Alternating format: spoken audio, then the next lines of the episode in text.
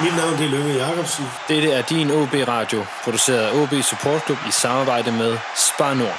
Det er Rød Aalborg. Rød Aalborg. Rød Aalborg. Rød Aalborg. Du lytter lige nu til Rød Aalborg.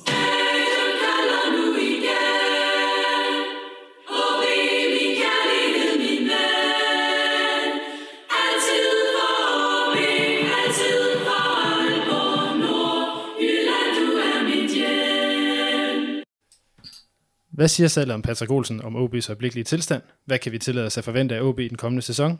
Er Inge taget hjem fra gedemarkedet, eller er der flere spillere på vej? OB har meldt ud om et overskud for det første halvår af 2020, men er det et retvisende billede af økonomien? Det er nogle af de spørgsmål, vi vil forsøge at besvare i denne udgave af Rød Aalborg, en podcast om OB, produceret af OB Support Club i samarbejde med Spar Nord. Mit navn er Lasse Hegnet, og velkommen til jer, der har valgt at lytte med. Her i podcasten, der fortsætter vi også med at hente nye ansigter til apropos transfermarkedet, og vi er glade for at kunne melde om en komplet trup, der sætter punktum for vores transfervindue. Vores sidste signing, det er Kenneth Kortsen. Velkommen til dig, Kenneth. Tak for det. Og Kenneth, jeg har noteret mig ned her, du forsker i sportsøkonomi, blandt andet. Vil du ikke selv fortælle det, du mener, der er relevant derudover? Jo, altså man kan sige, at min forskningsfokus går på krydsfeltet mellem sportsledelse, sportsøkonomi og sportsmarketing. Jeg skrev Ph.D. om sportsbranding og hvordan man kan kapitalisere på den proces, og det er så selvfølgelig med relationer til sportsøkonomi og sportsmarketing, så er det klart, at jeg forskningsmæssigt kigger meget på fodbold, også kvad min baggrund i fodbolden, både spillermæssigt, men også særligt trænermæssigt over de sidste mange år. Jeg er selv UEFA uddannet træner og har nu været i OB som træner i 6,5 år frem til sommerferien her. Og så hørte jeg, hvis jeg lige var sikker på at høre rigtigt, var det noget med, du på overgang med Torben Bøje? Nej, han er ældre. Dog ældre. Jeg ser bare gammel ud. Så er den ligesom sat på plads. Men du er dog stadigvæk alderspræsident i lokalet i dag, er jeg nu ret sikker på. For deltager i studiet her, det er Mads Aagergaard. Velkommen til dig, Mads. Tak. Og Kasper Ørgil. Og velkommen til dig, Kasper. Tak. Med det, så er vi klar til at gå i gang med dagens egentlige indhold. Vi skal se nærmere på den her meget, meget markante handel, der foregik mellem OB og AGF i forrige uge om Patrick Olsen. Inden da, der vil jeg dog lige høre, om I har haft tid til at se nærmere på den nye sponsor, som OB har præsenteret i dag, nemlig Mr. Green. Nej, jeg så det på vej hjem i toget, eller i bussen, men jeg har det stramt med bettingselskaber i det hele taget, og det, at de skal ind og være synlige i, om det så hedder Danske Spil, Oddset eller Mr. Green, men jeg synes nu, at udstrålingen med Mr. Green er noget værre end med Oddset, trods alt. Det må jeg sige. Hvad siger sportsøkonomen? Jamen, jeg har ikke nået at se det endnu. Jeg har haft en dag fuld med møder og med en podcast her tidligere, og så nåede jeg lige at få lidt mad, inden jeg skulle hernede i aften. Men det er jo et interessant område, det her med betting og sponsorater, fordi jeg synes, der savner en nuancering på området, altså det her med, at danske spil har været en del af den danske idræts- og sportsverden igennem mange år, og har jo også givet rigtig meget tilbage til idræts- og sportslandskabet i Danmark, og så kan man sige, der er jo også det her omkring matchfixing, som er et kæmpe problem i moderne sport i dag, og hvis man har en good governance på området, så er der jo også noget overvågning der, og jeg synes, det kan hurtigt blive en glidebane. Selvfølgelig handler det om korrekt adfærd og etik og så videre i den duer, ikke? Men vi har Red Bull, der får lov til at købe fodboldklubber, og der er jo også noget, som ikke er sindssygt sundt ved deres produkt. Hvis vi bare lige hurtigt tager den i forhold til branding, som du også nævnte før, hvordan ser du Mr. Green i kombination med OB's brand? Jamen, jeg kender ikke så meget til Mr. Green, men jeg har jo det her med, at bettingselskaber selvfølgelig skal have en etik med i deres måde at promovere på, og det er jo noget af det, jeg synes, danske spil, som vi er inde på her, som har givet rigtig meget tilbage til idræt og sport i Danmark, også har taget op. Og det er jo et vigtigt ansvarsområde, at de her firmaer, som befinder sig i nogle etiske gråzoner, også tager et ansvar for de problemstillinger eller udfordringer, der er forbundet med forbruget af deres produkt. Ludomani, ikke? Og det er jo på samme måde med Carlsberg eller Tuborg i forhold til alkoholproblemer, eller for den sags skyld Red Bull i forhold til de sundhedsmæssige aspekter, der ligger forbundet med forbruget af deres produkt. Kasper, hvis vi så sparker bolden over til dig lige på den her. Du har, uden at vi lige er sikre på, hvordan reglerne og så videre de er, men hvordan ser det her ud i forhold til at beholde Spar Nord på trøjen? Jamen, det er det, vi lige har siddet og snakket om, og jeg har ikke sat mig nok ind i det, men det burde jo være et problem i og med, at Aalborg håndbold, de har haft Jyllanderbank at spille nu på trøjen, som de måtte kigge på, men om de skal være på hver sin side af trøjen, eller hvordan det fungerer, det har jeg virkelig ikke sat mig ind i. De må jo ikke stå ved siden af hinanden. Nej, fordi du har jo samme problematik i forhold til landsholdet, var den jo op at vinde med Arbejdernes Landsbank, og jeg kan ikke huske, hvem deres pænding er, men det var i hvert fald... Det var Danske Spil også. Var det 8? Ja. Men der endte det så med, at Arbejdernes Landsbank trak sig fra sponsoratet, men det lyder jo også som om, at der arbejdes for, at der måske skal være en tilpasning af reglerne, fordi det er jo reelt set ikke... Det her med banker, som var meningen med at ramme det, det er jo kviklånsmarkedet, de gerne vil forsøge at regulere på. Så jeg tror, at man håber på ude på Hornevej, at det falder i hak, og man må næsten have fået nogle indicier om, at der skulle tilpasses noget i lovgivningen. Det er i hvert fald en toårig aftale, hvor vi skal se Mr. Green på OB-trøjerne, hvor det så lige bliver, det skal vi jo så lige snakke om. Men som sagt, det første tema, som nok også kommer til at være ret overskyggende for det meste af den her udsendelse, det handler om Patrick Olsens transfer til AGF her i forrige uge. Og der vil jeg så starte med lige at smide den ud. Nu kan Kasper så få den anden vej rundt her. Hvad tænkte du, da du så, at Patrick Olsen var skiftet til AGF? Det var for det første ikke noget, jeg havde set komme. Og med det samme, jeg sådan så overskriften, så tænkte jeg et eller andet frikøbsklausul, noget i den dur. Det ligner det jo ikke, når man kigger på citaterne bagefter. Så den var sådan lidt, den kom lidt ud af det blå, synes jeg. Men der må jo helt sikkert være noget i forhold til, at Patrick Olsen, han gerne vil, om det er fordi han vil spille europæisk, eller bare gerne vil videre generelt, det ved jeg ikke. Men... han vil videre, og så føler de har fået en god pris. Det kommer vi helt sikkert ind på, om de har, i forhold til, hvad vi hører. Så er den jo oplagt, hvis begge parter har det sådan. Men jeg synes måske, at han er lidt mere central for OB, end han ser vurderet ud til i den her transfer. Hvad tænkte du, Mads? Ligesom Kasper, der var jeg meget overrasket. Jeg havde absolut ikke set den komme. Og jeg skal da indrømme, at de første gange, jeg så det, der stod ikke direkte, men jeg kunne se nogle AGF-folk, der var oppe og ringe over og kommentere noget med OB, og så sådan, hvad er der foregået? Og så ser man den overskrift.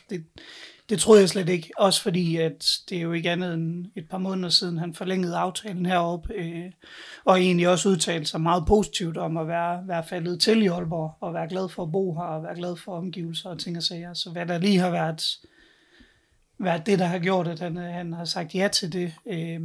Det har jeg rigtig svært ved at sige, fordi jeg synes jo ikke, at det på den måde er så voldsomt et step up i forhold til, hvad han har muligheder i OB. Kenneth, der er nok ikke så meget hemmelighed i, at det her det er også en af grundene til, at du sidder her i dag, fordi der er rigtig meget interessant at sige i den her handel. Hvis du nu bruger vi en lang tid på at have efter på at nuancere det, har OB gjort en god handel ved at sælge Patrick Olsen til AGF? Jamen det er jo et interessant spørgsmål. Altså jeg har lidt den her holdning, som selvfølgelig er præget også af forskningsverdenen, at vi kan ikke isolere ting fra tid og kontekst, og det er for tidligt at sige endnu om OB har gjort en god handel. Det handler også om, hvad de får ind som afløser for Patrick Olsen.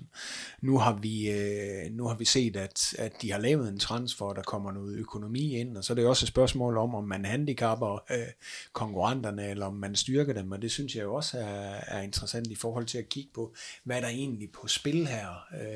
Og så er der nogle bevæggrunde, vi af gode grunde ikke kender til. Altså der sidder også en sportslig stab i OB, både på trænersiden, på scouting-siden, på sportschef-siden, og så er der et overordnet ledelses- og bestyrelseslag, altså det her med det strategiske, som vi jo heller ikke kender til, fordi vi ikke sidder med ved bordet, og der kunne jeg da forestille mig, at hvis Inger André Olsen skal sætte et aftryk, at han ikke ønsker at handicappe dem selv og styrke konkurrenterne, men at der er et eller andet på vej, det er da i hvert fald det, jeg håber, fordi jeg var også overrasket over at se det her, og nu ser man en handel mere til eller med AGF oven på at Tengstedt røg derned.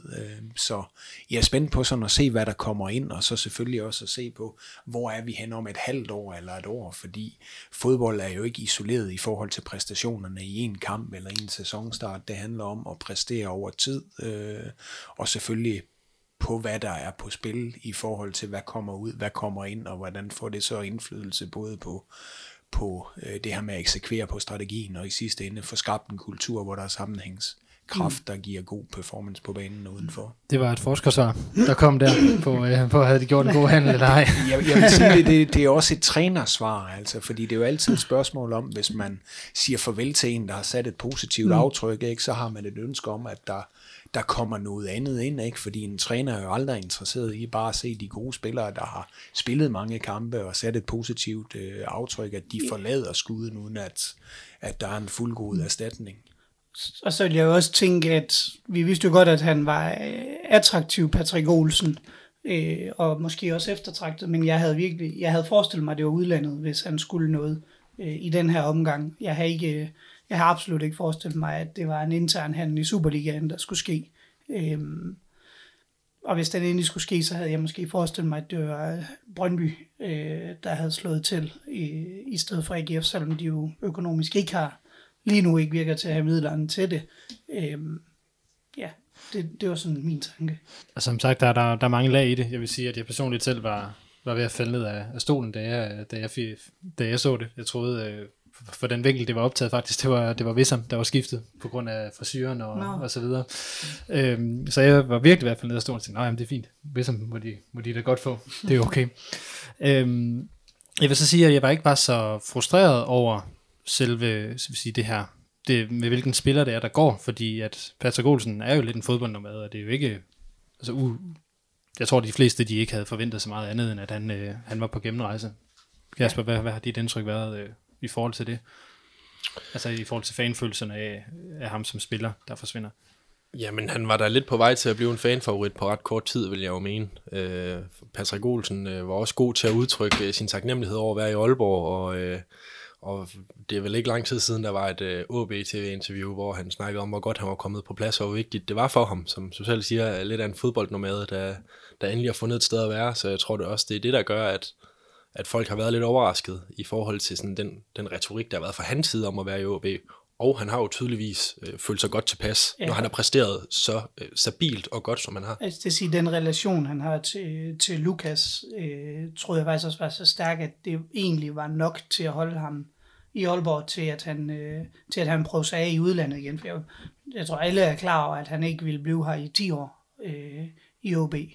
Men det, når jeg kan kigge rundt på, skal vi sige, vores fanforer og så videre, så er det jo ikke frustration over det der med, at det er en klubmand, der skifter. Altså, den er der jo slet ikke opnået, hvilket igen, man ikke rigtig kan forvente efter et år, synes jeg. Jeg tror, han har fået det tætteste, man kan komme på det prædikat, som man kan på et år, når man kommer udefra. For han har jo været en spiller, som fansen har taget godt imod. Også i forhold til, hvad han kommer fra. Altså, der er jeg ret overrasket over, hvor godt han faldt på plads i forhold til det her billede af spillere, som fans har, som nogle gange kan være lidt hårdt i forhold til, du kan godt være en god spiller, men ikke nødvendigvis være en fanfavorit. Der synes jeg lidt, han stemplede ind på begge parametre, og rigtig meget i forhold til så kort tid. Ja, du er inde på, Kasper, jeg tror, det er dig, der bruger udtrykket fodboldnomade, ikke? Altså, det har jo kendetegnet ham over nogle år, ikke? Fordi han var en del af et rigtig talentfuldt Brøndby-kuld, der kom op og ryger i en tidlig alder til en absolut stor klub i form af Inter, og har så været meget rundt omkring, ikke? Og ender som med Lukas i Schweiz og ryger den vej herop til Aalborg kvæn mellemstation i Helsingør, hvor man tænker, okay, han har været med til at rykke ned med Helsingør og kommer nu til fra anden division og skal tage skridtet op til Superligaen, og der har han jo præsteret rigtig godt i forhold til manges forventninger, men altså kigger man tilbage på ham som ungdomsspiller, så var det jo et stort talent, der røg til udlandet dengang, ikke? Og der synes jeg, at han har udfoldet noget af det potentiale i Aalborg, men altså det kommer an på udfaldet, som sagt, altså det her med gør skifte til AGF stærkere og OB svagere, det er jo det interessante her, Fordi hvis det er det, der er tilfældet, så er det sgu ærgerligt, undskyld sproget, med OB-briller. Og det var du ellers pænt sagt, jeg kunne godt komme på værre ord, og mere retvisende ord, tror jeg. Og det er jo, Lasse, det er jo, hvad kan man sige, charmen ved fodboldens transformationsøkonomi, sådan set lidt udefra, ikke? Fordi transfermarkedet, det handler jo om de her centrale aktører, som træner og spillere, og de er jo genstand for skabelse af positiv eller negativ transformation. Ja. Det kan jo også være en tilstand, hvor hvis de har set noget, altså Inger André, der lige pludselig har haft en spiller i kikkerten, han hellere vil have, kan du så lave en gevinst på Patrick Olsen, og samtidig få en ny spiller ind, der kommer til at præstere endnu bedre, ikke? Så er vi jo et andet sted i diskussionen om et halvt år eller om et år. Ikke? Og det er jo det, der bliver, det er det, jeg synes er interessant, for det er også det, jeg rigtig gerne vil ind på, fordi umiddelbart som jeg ser det, så har det været et... Jeg kan ikke se, der er ret meget godt i den her handel, ud af at OB har fået for potentielt 9 millioner i kassen.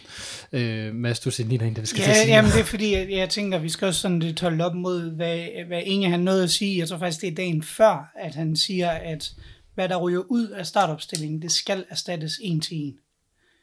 Jeg tror, det er i Posten, han siger det, hvor så den her transfer kommer dagen efter. Hvor han i øvrigt også får sagt, at der er interesse for Patrick. Ja.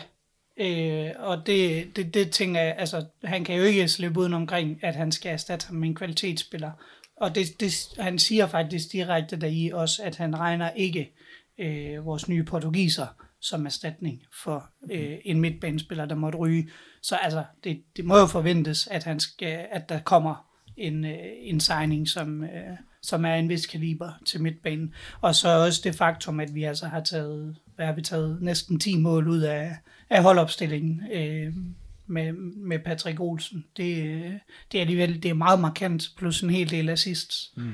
Og igen en god relation til vores bedste spiller på dagen. Du markerede, Kenneth. Jamen det synes jeg er interessant, det Mads siger her, fordi vi har jo endnu ikke set Inge André Olsens kompetencer som sælger eller indkøber i OB.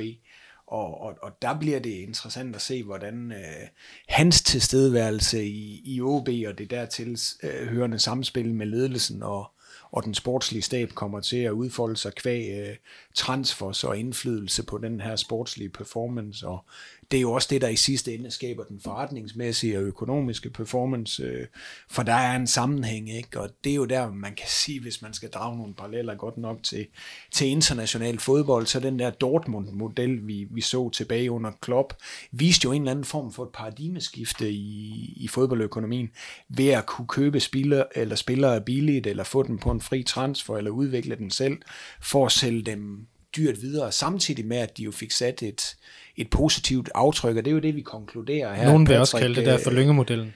Ja, men lige nøjagtigt, men det er jo det, vi konkluderer her, at Patrick Olsen trods alt har gjort, ikke?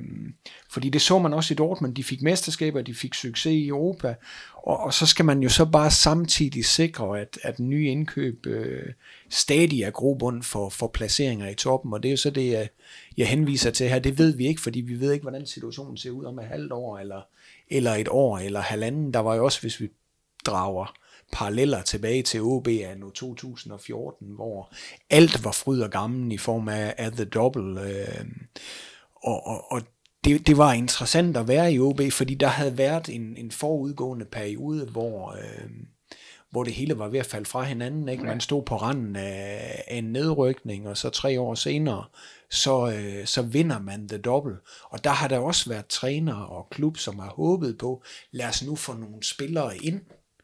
Men der spiller man så i stedet for nogle unge spillere ind, der bare præsterede. Altså Kusk var jo et eksempel på det, der så blev solgt, ikke? Og der var ikke nogen, der havde regnet med, at man vandt The Double i 2004. Men der havde man vel en forventning om, at man havde en ret godt kuld på vej? Nej, det havde du sådan set ikke. No. Fordi Kasper Kusk var væk fra startopstillingen på U19, og dem var der flere tilfælde af, som først for 11 år slog igennem. Jeg tror, Kasper Kusk gjorde det til sidst på U19, men faktisk i særdeleshed først, da han kom op på scenen. Jeg tror, Nicolai Thomsen var sådan set side fra derude, og fik at vide, at han ikke var en del af førsteholdstruppen som ungdomsspiller. Han spillede på anden hold i en periode, og stadigvæk fandt han sig i at køre fra Skagen og til Aalborg. Altså, så på den måde har man jo ikke direkte kunne sige, vi ved, vi har en gylden generation i OB. De viste så bare rent faktisk, at teknik og spilforståelse og flere, det var måske langt bedre end ren rådstyrke. Ja, det var vist en kombination af, at man ikke lige havde de penge på kistebunden, som man gerne ville have, og så Kenneth Nielsen, der ligesom gjorde det udslag der. Nå, det er jo også den der udfordring, altså udfordringen for OB er så, hvis man drager det her eksempel med Dortmund, jeg var inde på før op, så har OB så selvfølgelig en anden position i det her fodboldøkonomiske hierarki. Altså de er sjældent førstevælger på transferhylderne, hverken i Superligaen eller internationalt. Og, jeg ved godt, du er glad for din notekend, du må gerne lige rette munden mod mikrofonen. Ja, og så også når der er, hvad kan man sige, gode hold, jamen, så plukkes de jo hurtigt fra hinanden, ikke? Det er jo også...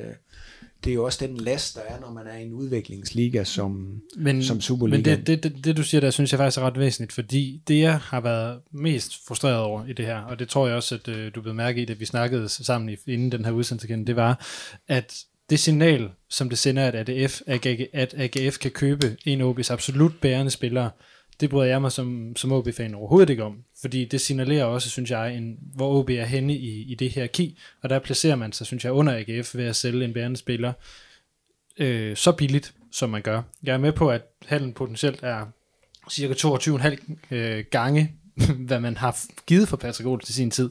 Altså, så vidt jeg ved, er det 400.000, man har givet for ham, og potentielt kan man få 9 millioner. Men jeg synes, det som det en til en ligner, altså en svækkelse af vores eget hold, og en forstærkning af den måske allermest direkte konkurrent, vi har, det synes jeg bør være dyrere end 4,5 millioner i redepenge nu, og potentielt 9,5 millioner, fordi i det her, der ligger der også, at Patrick Olsen skal præstere godt i AGF, måske også, at AGF skal præstere godt, det ved vi ikke, men det kan jo potentielt også gå ud over OB. Så dermed ligger man 4,5 millioner kroner i hænderne på, at den nærmeste konkurrent præsterer godt. Det synes jeg er et rigtig, rigtig trælsignal at sende til det øvrige fodbold Danmark. Jamen det er jo det her med valg og fravalg, altså markedet er jo medbestemmende for prisen, og også en refleksion både af is i maven, altså det her med, hvis man holder, så kan der være det her med risikoen for ikke at sælge, og så er der også det her med udbud og efterspørgsel, som bliver faktorer her, og der er spillerens ønsker, ikke? Hvad er det, spilleren vil, ikke? Altså, vi har været inde på, at Patrick Olsen også har ført en form for nomadetilværelse, hvor han har skiftet meget, og så kender vi jo ikke til det, jeg var inde på før. Har Inger André Olsen, har den sportslige stab, har de en anden i kikkerten til positionen, har de valgt at sige, jamen, vi tager det, vi kan få nu, fordi vi tror på, at vi kan blive bedre fremadrettet med den her transformationsøkonomiske effekt i mente, at de håber på en positiv transformation, samtidig med, at de scorer en gevinst økonomisk, fordi der er jo også det her i deres strategiske grundlag, at det skal være en økonomisk bæredygtig forretning. Det mener jeg er en del af deres mission, og det er jo ikke fordi, at 18 og 19 regnskabet har været rosenrøde, hvad angår resultatet på bundlinjen, og kigger vi på deres halvårsregnskab her for 2020, så ser det rigtig fornuftigt ud, netop på grund af transfers. Ellers var det en anden situation. Kasper, du markerede før. Jeg er ikke helt sikker på, at man henter den der direkte erstatning ind, som alle er. Altså, jeg har hørt det samme i Riposten. Ja, det er derfor holder man til det egentlig ikke. Men efterfølgende har han jo også været ude og åbne for, at man kunne erstatte det internt.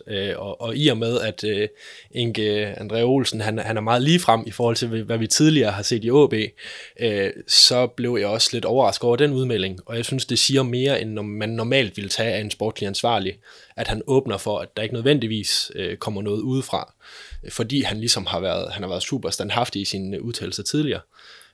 Så det overraskede mig. Også fordi, at han tidligere har været ude og prædikere det her med en ud, en ind. Så at han ligesom åbner den på klem, synes jeg siger meget, når det er ham, vi har at gøre med. Så jeg er ikke sikker på, at vi får en direkte ind for Patrick Olsen på det OB-hold. Jeg tror måske godt, man kunne kigge i retning af 2 talentfulde ungdomsspillere, som næsten lige er kommet op på holdet, og som er blevet sådan fremhævet af mange trænere ude i OB. Men det er jo også en del af det her beslutningsgrundlag, fordi skal man tjene penge på spillersalg, så er forretningen jo rigtig god, hvis man udvikler en spiller via egne rækker, som vi har set med Kaufmann, hvis man kan score lignende gevinster, ikke? Og det kræver jo, at spillerne spiller på et vist niveau, ikke? Men så er vi jo tilbage til det her med det økonomiske råderum og klubbens position i hierarkiet, der kan være en hæmsko, og der kan være de her bevæggrunde i forhold til spillere og egenavl på sigt, hvis der er nogen, man tror rigtig meget på. Nu har de jo spillet også med en højhold inden centralen, ikke? Eksempelvis. Men netop det, hvad siger det om OB's placering, Mads, i hierarkiet, at man vælger at sælge en så bærende kraft umiddelbart til AGF? Jamen, det siger da noget om, at man... Jeg håber jo, det siger noget om, at man er sikker på sin egen selvforståelse til, at vi godt kan hente en spiller, der er mindst lige så god, eller bedre endnu. Jeg ved godt, at det er en drømmescenarie, men vi ved jo ikke, om der ligger en eller anden, eller Andreas Johansson og lurer i kulissen. Og gør der det, jamen så sætter det jo også bare Patrick Olsen han i en helt anden, i et helt andet syn. Så får vi ikke noget ind, som Kasper siger, så synes jeg, det er en markant statement af, at OB i hvert fald lige nu ikke skal regne sig selv som meget større end AGF, som vi jo egentlig sådan rent performancemæssigt har kun i mange år. Men altså så husk på, AGF har haft, ligesom OB har haft en presset økonomi i mange år. Det ser bedre ud for dem lige nu. Så det er altid på grund af sponsorgrundlaget. Men hvad sker der i deres... Men også en ret god kommerciel udvikling for AGF i det hele taget. Ja, men hvad sker der i deres trup? Altså, de har haft en sæson, hvor de præsterer, og der præsterer de jo så til gengæld også rigtig godt. Men nu er Mustapha Bundu er røde. De har hentet en eller anden serber ind. Amini er røde. Jeg tager Patrick Olsen som 1-1 med ham, hvis overhovedet. Han scorer lidt flere mål. Men hvad er det så? Ryger Kasper Højer, ryger Frederik Tingager. Hvad er der så tilbage i AGF? Ankersen, ikke? Jo, Ankersen er røde over på den anden kant. Så har de jo fået Tengstedt. Ja, og det er i hvert fald ikke en 1-1 erstatning. Jeg vil gerne lige understrege, at AGF jo begge tidligere OB har scoret for AGF her mod FC Honka i Europa-kvalden. Mm. Og nu, jeg ved godt, du nævner Bundu, men han spillede jo stort set hele foråret, hvor AGF jo også præsterede rigtig fint, hvor de havde Thorstensson, der præsterede godt. Der er noget i signalværdien her, ja, fordi nu snakker du om, sådan, hvordan OB kigger indad i forhold til at kunne få en op, men ser du det helt udefra, sådan helt sådan... Altså, hvis du prøver at være så vidt objektiv, som man kan, så er der jo Tengstedt-sagen først. Det er helt åbenlyst, OB gerne vil have beholdt Søren Tengstedt, men han vælger AGF, han vælger OB fra, og så kommer den her oveni. Det er sådan lidt en double whammer i forhold til signalværdien, som vi skal sætte mellem OB og AGF. Ja, men altså lige præcis Tengstedt, tænker jeg mere, at man skal tage den mellem Tengstedt og OB, end mellem OB og AGF. Men det forstærker Patrick Olsen transferen. Jeg er helt enig med dig, men bare for at sige, at der lå noget andet bag Tengstedt-transferen, sådan som jeg hører den i hvert fald, at der er jo det, og det har der jo været fremme, at det har været en lang proces, hvor hans far også har været på klingen med folk ude i OB. Men du har helt ret, der er ingen tvivl om, OB gerne ville beholde ham, og så en ret stor stjerne i ham. Og jeg tænker jo, heldigvis er han ikke noget samme niveau, Patrick Olsen, rent prestigemæssigt, men der er jo lidt Martin Eriksson-agtig over ham, da vi blev nødt til at sælge ham til Brøndby. De handler, der har været den vej rundt, der har man jo også dengang tænkt OB som værende mindre end dem, både med ham og med Trond Andersen, og hvem der ellers er røget mod København. Men kan man sætte AGF i samme situation der? Det er jeg ikke sikker på. Min pointe er i hvert fald, nu ved jeg ikke, hvad der er rigtigt i millioner. Man hører, hvis vi hører det her 4,5 til 9, så synes jeg, det er nogle dyre millioner i forhold til signalværdien.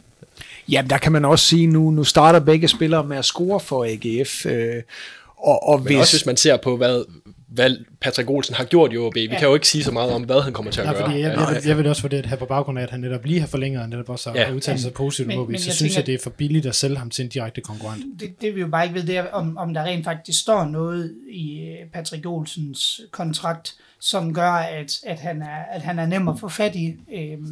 Fordi jeg synes, det er ret påfaldende, at man 2,5-3 måneder efter, man har forlænget en aftale, skifter til en direkte konkurrent, som du siger, Kasper. Så selvom det ikke har været fremme, så kan jeg næsten ikke forestille mig andet end, at der har været nogle betingelser i den kontrakt, der gør, at han selv også kan komme forholdsvis billigt ud af den. Men hvorfor er det så, at AGF har været så mere attraktiv end OB i den nuværende tilstand? Fordi det må der jo også have ligget noget i. Det synes jeg faktisk er en væsentlig ting at se på. Og jeg er over, og det er det, jeg ikke rigtig synes, jeg har noget svar på, eller får noget svar på.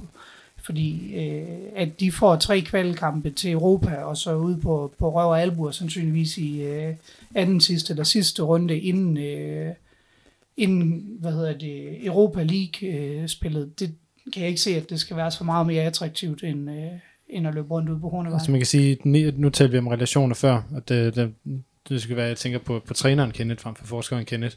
Altså, Patrick Olsen kendte David Nielsen fra noget tid i Norge. Hvor meget betyder det for en spiller eller en træner, at man kender den spiller, man får til klubben? Jamen, relationer er jo sindssygt vigtige i fodbold. Det kommer man ikke udenom. Altså både relationer mellem spillere, men også relationer mellem trænerstab, den sportslige ledelse og spillerne. Og der skal vi også huske på, selvom spillere har agenter og kontrakter osv., ikke? Jamen så er det jo også det her med, at en spiller er et væsentligt aktiv, og der skal man jo også have en interesse i at se spillere, der hellere vil være i OB end i AGF. Og nu ved jeg ikke, hvad der er op og ned i den her handel, fordi vi ser det udefra, men altså jeg kunne da forestille mig, at der er en grund til, at han skifter til AGF, der kan hænge sammen med for eksempel David Nielsen, for eksempel tendenser i forhold til den sportslige retning, ikke? Og det er jo der, vi så bare skal huske, at fodbold også er præget af korttidshukommelse, ikke? Nu har de haft en rigtig god sæson, AGF, men som jeg var inde på tidligere, altså der er jo også en tidsfaktor i det her. Hvor er vi hen om et halvt år eller et år? Det er jo det, der er interessant, når du skifter. Fordi det kan også være, at Patrick Olsen om et halvt år eller et år kigger tilbage og så siger, jeg skulle sgu nok have blevet i OB. Det ved vi jo ikke. Der er også en anden ting, som du nævnte, da vi snakkede i telefon sammen her for en uges tid siden, Kenneth, omkring at vi jo heller ikke ved, hvilke data OB har på Patrick Olsen. Det kunne godt være, at vi sidder med en ny Emil Larsen-sag, hvor Patrick Olsen, OB ved, at han går i stykker inden for de næste 4-5 måneder.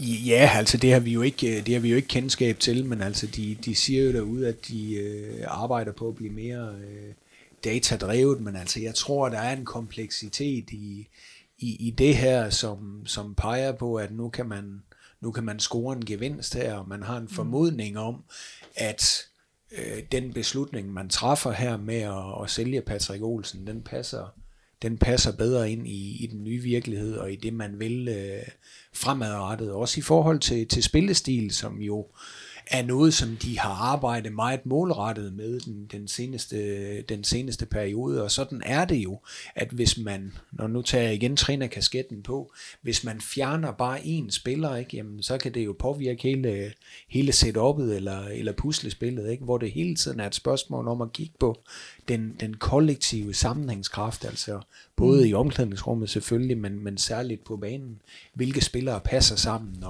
og hvorfor ikke, og der sidder de jo og kigger ind i noget data derude, som vi ikke lige er inde i på samme måde her. Så jeg var overrasket her, og jeg kan sagtens følge frustrationen fra fanmiljøet, hvis man har en spiller, som er elsket og har sat et positivt aftryk, at man er irriteret eller frustreret over, at vedkommende går, men set med trænerfaglige briller, så er der jo en kompleksitet her, der for mig at se handler om sammenhængskraften, og så er det jo altid et spørgsmål om de kompetencer, der sidder ved roret eller bag roret, om de rammer plet, ikke? Fordi sådan er fodbold også, vinderen har altid ret, og OB, hvis de bliver bedre placeret end nummer 5 i næste sæson, så tænker man, hold da op, Inger André Olsen og Friis og de andre, der sidder derude, de er skarpe. Det var godt set. Nu nævner I David Nielsen. Man kan sige meget om David Nielsen, men det er i hvert fald en lidt anderledes træner end Jakob Friis. Ja. Og jeg tror, den vinderkultur, som David Nielsen han bidrager med i sådan et AGF-mandskab, jeg tror, det spiller meget ind i forhold til en type som Patrick Olsen. Lægger du så de europæiske kampe lige efter skiftet med og sådan noget, så tror jeg, det begynder at se mere attraktivt ud, og så kan man ligesom så tror jeg, det står lidt stærkere end de her mere sådan historiske og traditionelle syn på, er AGF eller er OB en større klub? Ja, og det tror jeg da, du har ret i, men min undren er bare stadigvæk, at jeg kan ikke... Jeg havde troet, det var udlandet, hvis han skulle noget, og jeg havde faktisk også troet, at det var det, han selv ville stile imod, når han skulle væk fra OB. Også fordi jeg ser ham faktisk som en så dygtig fodboldspiller, at han sagtens skulle prøve sig af i udlandet igen, hvis han holder fast. Og så har jeg, altså, han, noget af det, OB i hvert fald bliver nødt til at skære stats, det er jo en presspilsevne, som er fænomenal. Præcis, og det. I Patrick Olsen. Altså han var jo fuldstændig eminent som presspiller, og det er en energi, Friis han rigtig, rigtig gerne vil spille med. Og der er jo en i Danmark, som ikke spiller så meget lige nu, men som jeg kan ikke rigtig se ham falde ind, men Nicolai Thomsen er jo forrygende i et presspil. Han er bare ude de næste 3 måneder med en skulderskade, så det er jo det, der har sådan lidt holdt ham, fordi jeg tror faktisk, at den var mere varm, den linje, end man sådan lige går, tror sådan, men jeg også nogle gange har sagt, at jeg ikke håber det, og det vil jeg også stadig holde fast i, at jeg tror, OB er bedre stillet med andre end Nicolai Thomsen. Så må man bare sige, at han var jo en fantastisk spiller i et genpres og i et presspil, kvæg hans evner, men også hans løbekapacitet. Men det var lige, inden du får lov til at sige noget, jeg har set, du har markeret et overkendt, det er jo netop det her med, jamen Patrick Olsen, og det er det, der synes jeg gør det her salg endnu mere mærkværdigt, fordi jeg synes netop i forhold til det, vi lige har siddet og snakket om alle, eller i alle tre har nævnt, det her med, at han passer jo faktisk ind i det, man var ved at bygge op, hvilken spillestil man var ved at bygge op, særligt hvad man har lagt vægt på de sidste halve år i forhold til det høje pres, som jo er en ting, der er blevet meget, meget tydeligt efter, at Søren Krog er kommet til klubben. Så at tage en nøglespiller i det ud, det har jeg meget, meget svært ved at forstå logikken i. Kan du få lige lov? Beklager, Mads. Ja, det er der, jeg tænker, at der kan være noget i det, du er inde på, Kasper, med relationen med David. Nu har jeg selv taget trænerkursus af licens med David for cirka 10 år siden, og jeg ser både David, men også, altså nu kender jeg David igennem træneruddannelsen, men også en Patrick Olsen som en ekstrovert type, ikke? Hvor det her med, nu skal vi sgu ud og give den gas og vinde, at der kan være et match der, og så er det selvfølgelig også et spørgsmål om økonomi, om de her tendenser fremadrettet, som jo lige nu i hvert fald med baggrund i den forestående sæson har vist, at AGF er lidt foran OB på point, ikke? Men så kender vi også bare Superligaen og ved, som du er inde på, Mads, at når et hold præsterer godt, så er der spillere, der forsvinder, og hvordan stiller det dem så næste sæson, ikke? Mm. Ja, og så tænker jeg tænker lidt, at nu snakkede vi system før. Det virker som om, at 3-4-3 også er en, vi rigtig gerne vil spille næste år. Og der tror jeg, man er mere interesseret i at have en noget mere fast central midtbane, som er knap så flagrende og ikke bevæger sig helt så meget rundt på banen. Og så er spørgsmålet, om man har tænkt Patrick Olsen som angriber. Altså, hvordan er han så i det hierarki, der er? Fordi så er der altså der er lige pludselig 2 midtbanepladser kontra 3 i det system, vi rent faktisk lå ud med i sæsonen. Nu har man hentet en Tim Pritja, og du har hentet Armin Carter, og du har i øvrigt også Tom van Wert, og hvad hedder han, Kasper Kusk, som du vil jo rigtig gerne bruge Kasper Kusk som central angriber. Og det viser træningskampen jo også igen, at det er der, han tænkes. At hvordan har Patrick Olsen passet ind i det? Fordi ham og så en Magnus Christensen eller en Ivar Fossum, nu har jeg ikke set nok til ham, portugiseren, så jeg kan sige noget om ham. Men hvordan er det så, at Patrick ville have passet ind i det? Fordi han er jo en meget bevægelig midtbanespiller, der ikke nødvendigvis bliver centralt, som du vil have ret meget brug for, når du kun spiller med 2 derinde. Så kan det være ret dyrebart, hvis at du har en midtbanespiller, der egentlig forsvinder langt væk fra det centrale område, og det gør Patrick jo. Det er en rigtig god pointe i forhold til, at noget af det bedste, man har set Patrick Olsen i, det har været som falsk nier.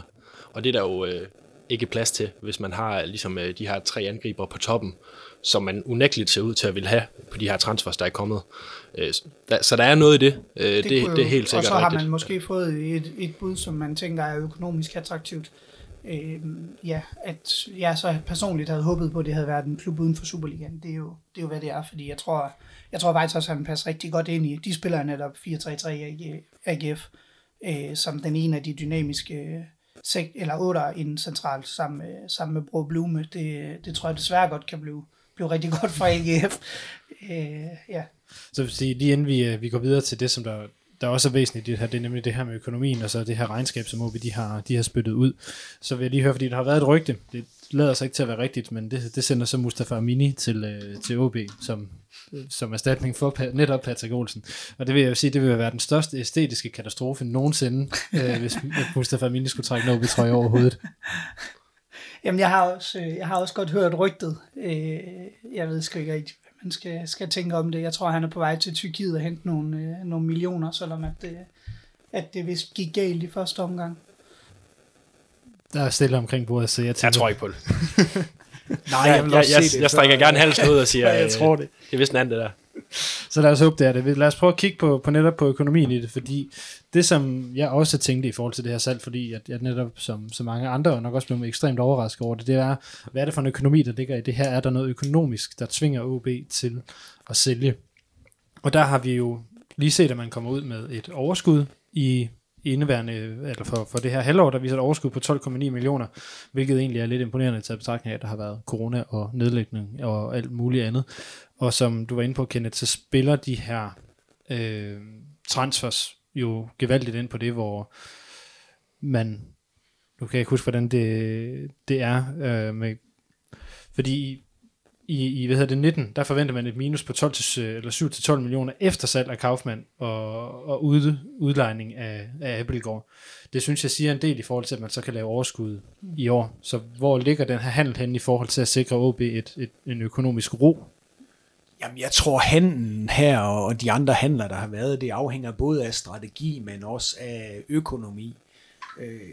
Kigger man på halvårsregnskabet her for 2020, så kommer man jo ud med et overskud, altså omsætningen var faldet med mere end 3 millioner i forhold til samme periode i 2019, og det skyldes jo især det her omkring corona. Det var det med mikrofonen, Kenneth. Ja, at produktionsapparatet stod stille på grund af corona, altså matchday, der var ingen kampe i en periode, og nogle kampe blev først afviklet i juli, og så har vi også haft en situation, hvor nogle tv-indtægter blev periodiseret. Normalvis er der jo Superliga-afslutning i juni, og så heldigvis for OB, så ser det ud til, at sponsoropbakningen har været okay til trods for corona, og så er det jo interessant at se, hvordan det arter sig fremadrettet. Der er jo stadigvæk en usikkerhed i forhold til, om corona blusser op igen og vil være hård ved det erhvervsliv, som OB lever af. Men vigtigst af alt, så verdenssituationen i første halvår 2020 er jo reddet af den her transferdel.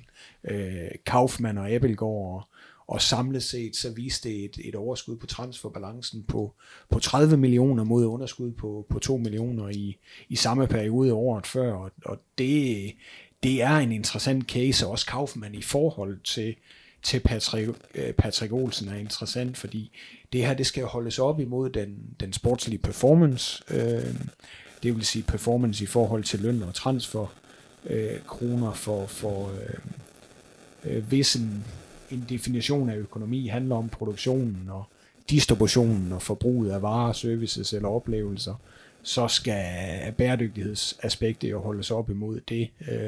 Og der synes jeg, det er interessant at kigge på, at det jo netop er transfer, der kommer ind og gør en forskel, og det kigger jeg også på normalt, når jeg kigger på sportsregnskaber, at ofte det, der redder fodboldklubber, eller får fodboldklubbers regnskaber til at gå fra røde tal til sorte tal, det er enten transfer, eller det, at de præsterer sportsligt og kommer ud i Europa. Så der er ingen tvivl om, at transfer betyder noget, og jeg synes også, hvis man kigger på Inger André Olsen, altså da han kommer ind, og der sker et skifte ledelsesmæssigt, så bliver det jo også et spørgsmål om strategien. Hvad kigger man på i bestyrelsen? Hvad kigger man på i ledelsen? Hvad er det for en type, man vil have ind?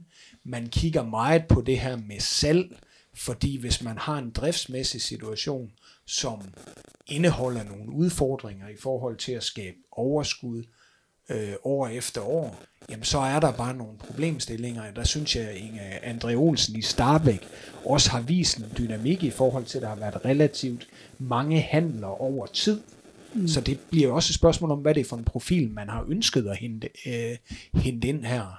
Og det der med strategien, at man gerne vil gøre endnu mere ved salgsdelen, fordi det koster også at køre et akademi, og der skal sælges nogle spillere for at man får det der afkast deraf. Så tager vi lige en runde, hvor det så bliver et ja-nej-spørgsmål her. Er det så en no-brainer at sælge Patrick Olsen for 22 gange det, man har købt ham for, hvis det kun er det økonomiske, vi kigger på? Mads, du får lov at starte. Ja. Kasper? Om det er en no-brainer? Ja. Nej. Kenneth? Vil du sige ja eller nej? Jeg vil også gerne til at nuancere mit svar.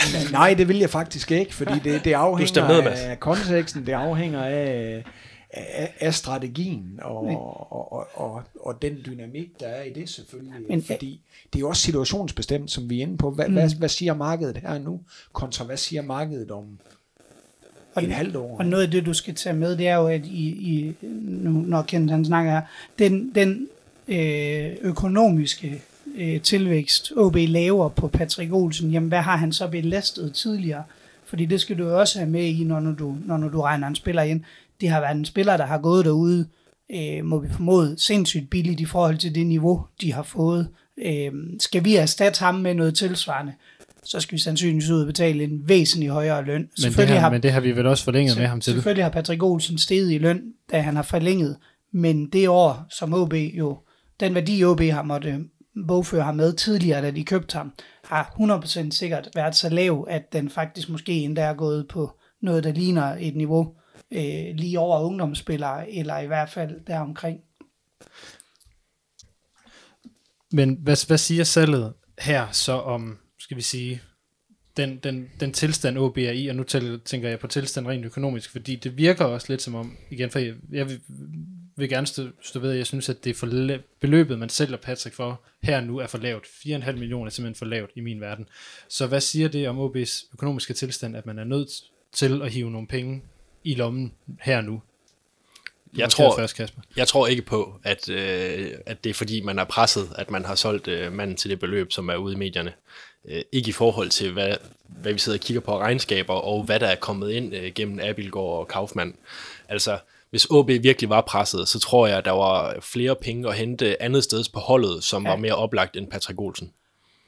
Og så havde man jo jeg ved godt, man skal holde et niveau, men så havde der jo også været spillerforlængelser, som du sandsynligvis ikke havde gjort. Altså, så havde du jo erstattet en ukroer indenfra, eksempelvis, tænker jeg da. Selvom han kun får et år i forlængelse, fordi det er jo udelukkende, fordi han ikke selv vil mere end et år. For der er jo ingen tvivl om, at OB gerne vil have længere for os at have en mulighed for transfer. Altså fordi den giver ikke nogen mening, hvis man har jo sagt, at man stadigvæk regner med at sælge Okora, så skal man jo teknisk set sælge ham nu, hvis man skal have penge for ham. Men Kenneth, hvad tænker du, det her det siger i forhold til den, skal vi sige, økonomiske udvikling, som der har været i OB over de sidste par år? Jamen, jeg tænker, det handler om strategi, og det her, det er en nøje kalkuleret beslutning.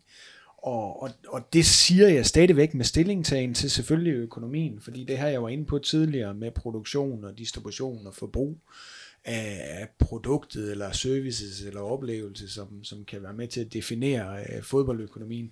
Så hvis det er for dyrt at producere sportsproduktet eller fodboldproduktet i forhold til kapitaliseringen på distributionen og forbruget heraf, så eksisterer der jo en driftsmæssig udfordring. Jeg ved godt, jeg har gået på uni i 5 år, men du ikke lige så ligestillet lidt ned.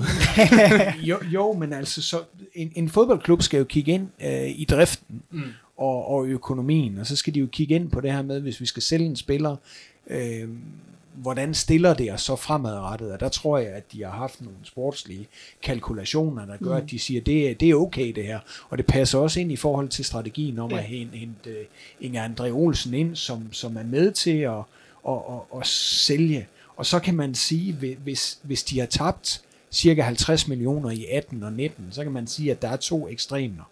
Det ene ekstrem, enten er det dårlig drift, eller også eller dårlig performance, eller også så er der det andet ekstrem med nogle investeringer, der så for alvor skal give afkast i 2020 eller 2021. Og der tror jeg på sandheden, den skal findes et eller andet sted i de mellemregninger, der eksisterer der imellem. Og så skal man kigge på, at de er kommet ud med et halvårs overskud her. Der er stadigvæk forventning om et underskud mellem 0 til 5 millioner for 2020. Og med det i mente, så viser andet halvår udfordringen med driften i en fodboldklub, eller i OB. Men når du så siger drift, vil du, hvad er det så helt konkret, du kigger på her? Hvis de ikke har solgt Kaufmann, hvis de ikke har solgt Abelgård, hvordan ville resultatet for 2020 så være? Og det er jo der, så er vi tilbage til det strategiske grundlag af det her, de skriver i deres mission, og det står også i regnskaberne, at der skal være en form for økonomisk bæredygtighed, og så kan vi ikke spole tiden tilbage til efter de var i Champions League og havde vundet mesterskabet i 2008, hvor de kom ud med et regnskab på, jeg tror, cirka 30 millioner i plus, for så at holde fest for 200 millioner i de 5 efterfølgende regnskabsår. Så der er vi i en anden situation nu, hvor der er fokus på salg, og jeg tror, det her, det er som sagt nøje kalkuleret, og de scorer en gevinst på Patrick Olsen, og jeg tror, at det har de det okay med. Mads, du markerer? Ja, fordi jeg tror nu, to ting. Et, så dengang man erstattede Sjors med Bælum, der var der også en strategisk bevidsthed om, at man investerede i forhold til de næste år. Og allerede dengang, og det ved jeg, det er der mange OB-fans, der har svært ved at finde ud af, og det er også rigtig, rigtig svært, men der meldte man jo også ud, at du kan godt forvente en række år, hvor afskrivningerne vil være kæmpe store, og hvor vi faktisk budgeterer med, at vi kommer ud med et underskud. Fordi det ligger strategisk tilbage til, at man investerer voldsomt i spillertrum. Jeg tror, det er i 16 eller 17, at man går ud med de der strategiske pladser, plus at man bygger et anlæg ude på Hornevej, som du heller ikke... Altså, du skal jo regne med, at de ting, de lægges ikke ind i et regnskabsår. Så det vil sige, det er afskrivninger over x antal år. Eksempelvis havde vi ikke solgt Flores er sandsynligvis stadig figurerende i vores regnskab, den case Holgersen, som blev elendig. Mange af de der investeringer, vi lavede dengang, er jo investeringer, der vil påføre et regnskab i mange år efterfølgende. Det vil en indtægt også, som Kaufmann eksempelvis. Han bogføres ikke til et år. Der er sandsynligvis betalinger, der falder over en årrække. Og det er jo også det, vi ser med Patrick her i øvrigt. Ja, og rent regnskabsteknisk er det jo også noget af det, der er med til, at der er så markant forskel på sidste år og i år eksempelvis. Det er jo, at Kaufmann-salget bliver bogført på forskellige terminer, og det gør Abelgård ganske givet også. Det er sjældent, at en fodboldhandel den bogføres en til en på det tidspunkt, hvor den foregår. Fordi hvis nu taler transfer, så det er jo så selvfølgelig også en ting, som er kommet lidt ud i dag, men der ligner det jo heller ikke, at OB får nogle millioner ind for en Joachim Mæhle i det her transfervindue. Han har også selv været ude at sige i dag, at han regner med at være gængspiller, når transfervinduet lukker. Ja, så selvom der er positivt halvårsregnskab her i 2020, så hurtig hovedregning viser jo, at OB for at komme i nul mangler at sælge for yderligere 13-18 millioner ud over Kaufmann og Abelgård. Det er selvfølgelig ud fra sådan et økonomisk princip, at alt andet så skal være lige, ikke? Men det er jo det, der mangler, og det er jo det, noget af det, de kigger på. Men hvis vi skal i nul med driften, så skal der nogle salg til, kunne jeg forestille mig. Altså, sådan vil jeg have det, hvis jeg sad ved bordet derude, ikke? Fordi det er noget af det, der... Nu snakkede vi lidt corona tidligere i forhold til sponsor, men jeg tænker, det især bliver spændende at se, hvad sker der det næste år? Fordi det er jo i særdeleshed der, hvor at der er mange kontrakter, der skal genforhandles. Firmaer bliver udfordret mere og mere. Det er måske nemt for dem at bakke op i 3 måneder, men hvordan ser det ud om et år, når de selv skal til at... Når Spar Nord lige pludselig viser sig, skal til at afskede med, det er måske ikke den virksomhed, der bliver hårdest ramt, men lad os tage Aalborg Portland eksempelvis, der ikke kan eksportere. Hvad får det af betydning for hele den samarbejdsaftale, man har med dem og sponsoraftale? Så altså, jeg tror, der kommer til at ligge nogle ting, som først for 11 år kan ses, når vi kommer længere frem. Og det er i hvert fald væsentligt, at for hele fodboldøkonomien, kunne jeg forestille mig, at hvordan det her coronaværk, det ender ud. Ja, selvfølgelig. Der er jo voldsomme sponsorer. Hele fodboldverdenen bygger jo på ren sponsor og transfer. Langt den vejen i hvert fald, ja. Ja, de siger jo det her med det økonomisk bæredygtige grundlag, og så er spørgsmålet, eksisterer det uden spillersalg?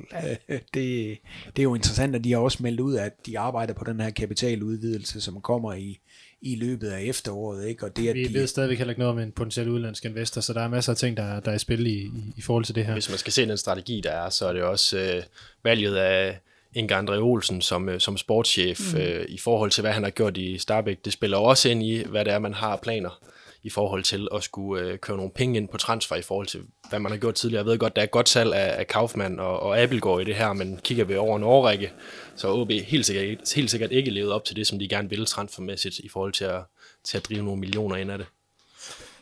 Så det var sådan den regnskabsmæssige og skal vi sige, økonomiske del af det. Så er der et andet lag i hele den her handel, som er hele forholdet til AGF, hvor du, Mads, det er jo dig, der sådan er os fire, der sidder her, der har været mest inde i fagmiljøet. Inden at jeg lige fyrer alle mine spørgsmål og tænker, vil du ikke prøve at give sådan et billede af, hvor du ser, eller hvilke forhold du ser, at vi har til AGF, eller fagmiljøet har til AGF? Jo, det, jeg kan prøve, fordi jeg er ikke noget orakel på det punkt jo. Jeg har oplevet rivaliseringen indenfra, kan man sige, på fanscenen. Mit indtryk er da, at tilbage i 90'erne og i 0'erne, der var der ret stor rivalisering. Der var det jo dem og Brøndby, der i særdeleshed var dem, der var rivaliseringen i Aalborg.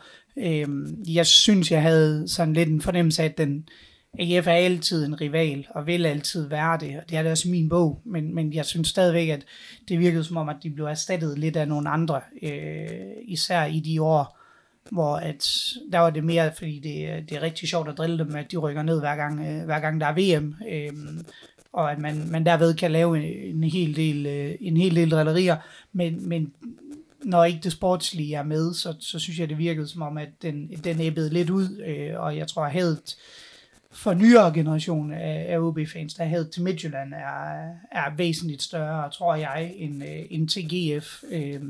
Men tager du fra den aldersgruppe, jeg selv hører under, og ældre, der tror jeg, der stadigvæk AGF er en af de klubber, der er top 3 klub af de mest hadede i Aalborg, eller ærkerivaler, eller hvad man nu vil bruge. Men altså...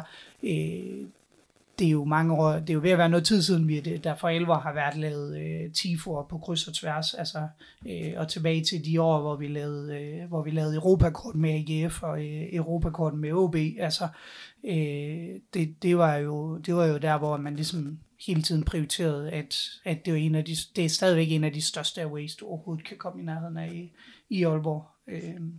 Det er det helt sikkert. Men en, der har været på vej nedad. Grundlæggende. Så når vi ser på salget af Patrick Olsen i forhold til relationen til AGF, altså vi har jo de her, synes jeg, faktisk mange ret intense oplevelser med AGF over det seneste år. Det er selvfølgelig også noget strategisk fra ligaens side af, at man, eller fra Superligaens side, at man har valgt at placere de afgørende grundspilskampe altid mellem OB og AGF. Den har det været 3 år i streg. Og der har vi haft de her super intense afgørende grundspilskampe. Vi har haft den her vanvittige pokalsemifinalen med Steffen Rasmussens overtidsscoring og Peter Gravlunds helt tydelige markering af, hvem han hørte til i kommentatorboksen. Så har der været hele sagen om AGF's adgang til OB's data. Allan K. Jebsen som assistenttræner, godt nok meget subtilt, men der er skiftet lidt frem og tilbage. Mange tætte kampe mellem klubberne i år, så de her 2 situationer, hvor AGF de snupper nogle OB-spillere i Tengstedt og Patrick Olsen. Burde det ikke, Kasper, nu spørger jeg lige over til dig, burde det ikke være noget, som var ved at bygge en rivalisering op, også kvæg, at man ligger sportsligt meget, meget tæt på hinanden lige i øjeblikket? Helt sikkert. Det her med, at det sportslige, det begynder at matche hinanden mere, det tror jeg betyder en del.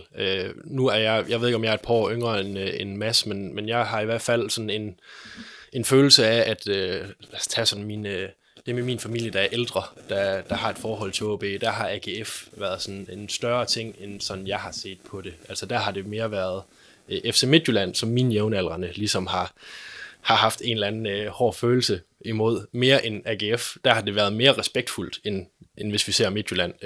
Og så tror jeg helt sikkert, at vi skal mange år tilbage, før at den rivalisering, der begynder at komme nu, har været på det her plan. Men det handler jo også om, at AGF lige nu, ligger meget sammenlignet med OB, men sådan en som FC Midtjylland er stukket lidt af. Hvilket, jeg ser, du skriver Slag om Jylland ind i manuset også. Det blev slået det op til, men også af OB og AGF, dengang man prøvede at brande det, jeg skal sige, indsat mellem klubberne. Men det er jo også meget sjovt i forhold til, at der ligesom er en klub, der bejler lidt højere lige for tiden, som vel også er jysk. Altså, så der er nogle sjove perspektiver i det her, men jeg ser det helt sikkert i forhold til, at det er, at AGF og OB er mere sammenligneligt nu, niveaumæssigt, og i de her oplevelser, som du selv ramser op, altså det er nogle kampe, man husker, der bliver spillet internt, og vi skal jo også bare sådan ikke ret mange år tilbage, hvor OB scorede, var det 9 kampe på Aarhus Stadion på halvanden uge eller sådan noget den dur, hvor jeg jo selv boede i Aarhus. Det var en meget fin tid. Ja, jeg har også selv været... det var pokalsemifinale blandt andet. Faktisk, ja, det var tilbage i 14. Det var det nemlig. Jeg synes, det eskalerede lidt, altså sådan stille og roligt trappet op over en årrække, i forhold til, vi skal flere årtier tilbage. Ja, ja. Men for at gøre den der, altså slaget om Jylland var jo noget oddset, og OB og AGF blev enige om at forsøge at lave, indtil at det viser, at AGF rykkede ned. Fordi de gjorde det 2 kampe, det var planlagt til 3, men den sidste, der synes man simpelthen, at det ville være for synd for AGF at dele de penge ud til den vindende klubs supportklub. Der findes nogle meget flotte billeder af mig, der står med et skilt, der nærmest er større end mig selv på Aarhus Stadion. Der det er jo bare, Mads, det skal der bare et visitkort til. Ja, lige nøjagtigt. Men det var sådan lidt en kunstig måde at gøre det på, og det synes jeg nogle gange, de der forsøg på at lave rivaliseringer gør. Det skal komme autonomt, for at det bliver ægte, og det kan jeg sagtens følge, at man tænker, det er på vej til, men jeg tror, der skal nogle andre ting til, end bare hvad der foregår på banen, for at det igen bliver, for at den fra 11 blusser op. Den vil altid ligge der, og derfor er IGF, som jeg siger, også en af de største, udkampe, du kan have i Aalborg, og hvor du virkelig kan mærke, at stadion koger. Der er uden tvivl Brøndby, AGF, Midtjylland, og så er der FCK, som er ligesom de store, hvor man kan sige, for mit vedkommende er FCK i en liga for sig, så derfor er det på den måde ikke rivalisering, som du vil have det med AGF, fordi de er et helt andet sted, end de andre klubber er. Det er jo også det sådan... Kasper, jeg skal nok lige smide den over til dig, Ken, for jeg vil egentlig godt tænke mig at høre det inden fra klubben, hvordan man egentlig har oplevet det. Men altså, jeg vælger at kalde det slaget om Jylland, det er jo det, vi har kaldt det tilbage. Altså, nu har jeg også en generel ting med de der navne til opgør. Jeg kan det på ingen måde, og det toppede, da det var North Firm mellem Hobro og HB. Jeg hader det i min grundvold, så det er derfor, jeg er lidt negativ lige omkring det. Bare lige for at redegøre for det. Godt så. Men det er også det der med, altså, kan det blive en rivalisering, når man kun slås om den her håneret og ære, og at være Jyllands, netop som du selv siger, de facto nummer 2. Jamen, der ligger noget i det i forhold til, hvordan du kan sætte klubberne op mod hinanden. For ser du sådan OB og AGF som klub og som traditionsklubber, så er der jo mere at sætte op mod hinanden, hvor at... det, der ligger mellem FC Midtjylland og OB for eksempel, det kommer meget hurtigt til at hedde moderne fodbold, fusionsklubber, traditionsklubber, hvor at det er mere rent mellem OB og AGF, og der er flere år bag det. Og det er også derfor, at tændingen ikke bliver så stor i virkeligheden. Jeg tror, der er mere respekt gensidigt end i andre rivaliseringer, men der er en stor tænding på banen jo, men det tror jeg bare bliver opbygget gennem årene, også fordi man har mødt hinanden gennem så mange generationer, som de klubber, der er på kortet, og man har den her identitet som traditionsklub. Jeg tror, det gør lidt. Men der ligger vel også nu, at der er 3 tidligere OB'er, der spiller i AGF, at der kan vel også komme noget rabalder på banen, når man netop skal ud og så spille mod Tenger og Patrick og Helenius, ikke? Jo, det tror jeg, men om det giver mere her, end det gør, når at, der har været 7 OB-spillere i OB, det ved jeg ikke, om det sådan er en ting, der kun lige gælder i det her tilfælde. Det tror jeg egentlig heller ikke, at det nødvendigvis er... Altså, så skal det være Patrick Olsen, der spiller et eller andet ind. De to andre... Jeg tænker, det heller ikke alene, så jeg fylder i det, men det var mere, at han er trods alt tidlig i OB. Kenneth, hvordan har det været inden for OB, når man har kigget på AGF?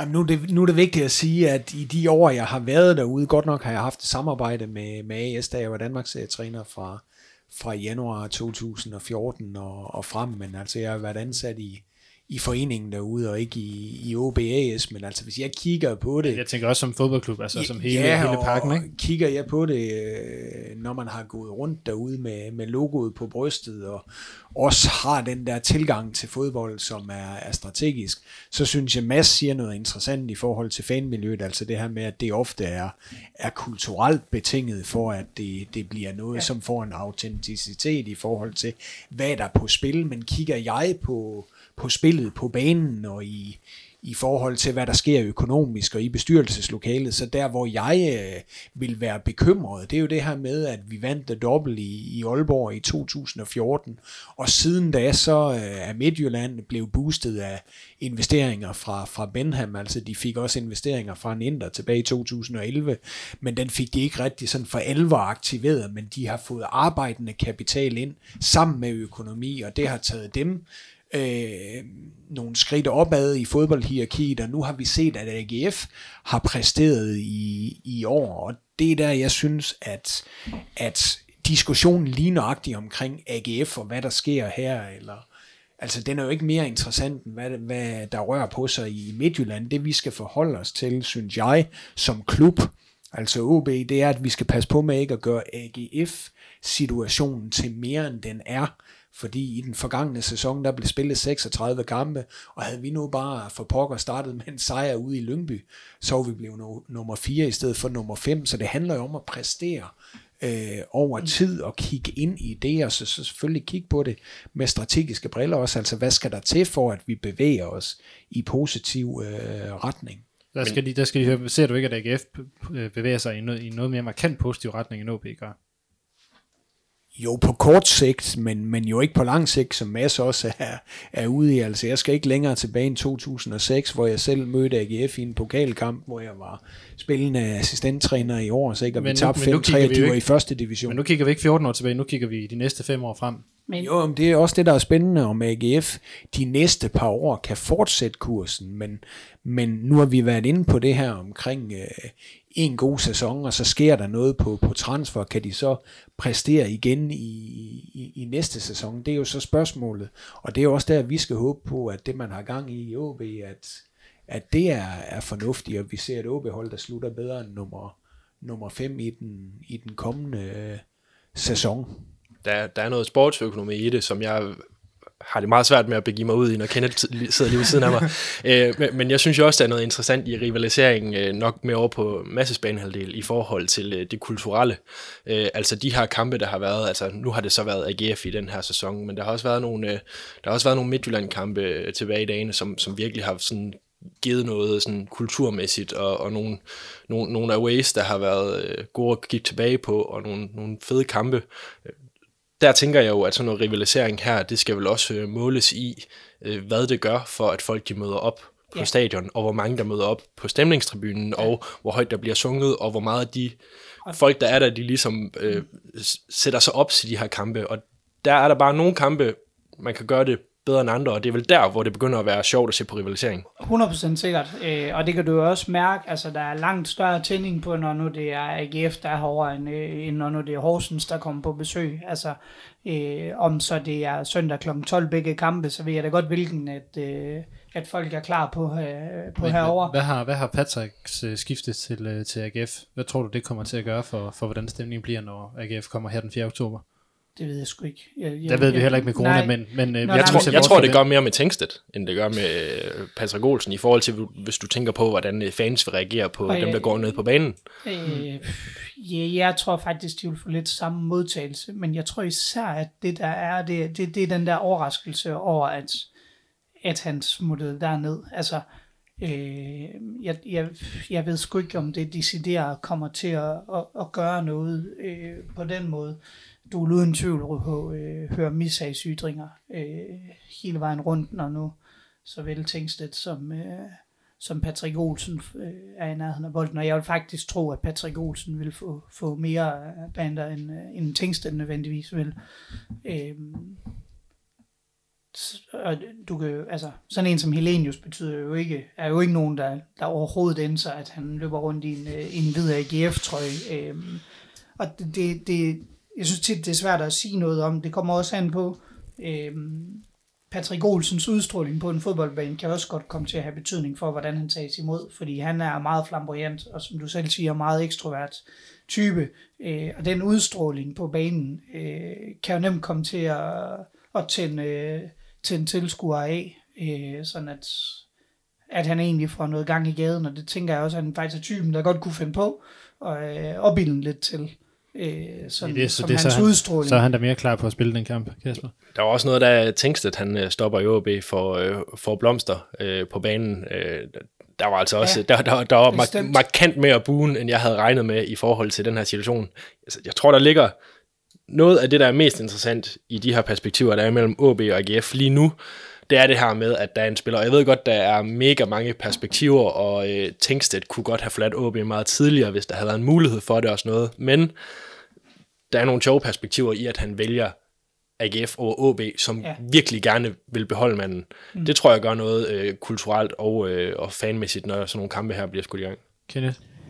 Ja, så er AGF placeret i Danmarks anden største by, og uden at fornærme dem dernede sydpå, så kan vi jo også godt sige, at de en lang årrække har underpræsteret, så selvfølgelig er det jo uheldigt for OB, hvis de lige pludselig begynder at blive mere kontinuerlige i forhold til præstationsniveauet, eller det vi har set i den her sæson, men jeg synes også, det er vigtigt, at vi tager diskussionen op i helikopteren, og så siger det her, som Kenny Rogers sagde, jeg tror i The Gambler, altså you gotta know when to hold them and when to fold them, altså vi har også et rigtig godt potentiale heroppe i Aalborg, men der er det jo et spørgsmål om, hvordan vi forvalter det, og nu er der kommet folk ind på nye poster, der har vi ikke set resultater af, hvad de kan endnu, og det er jo det, jeg er spændt på her, fordi jeg tror ikke...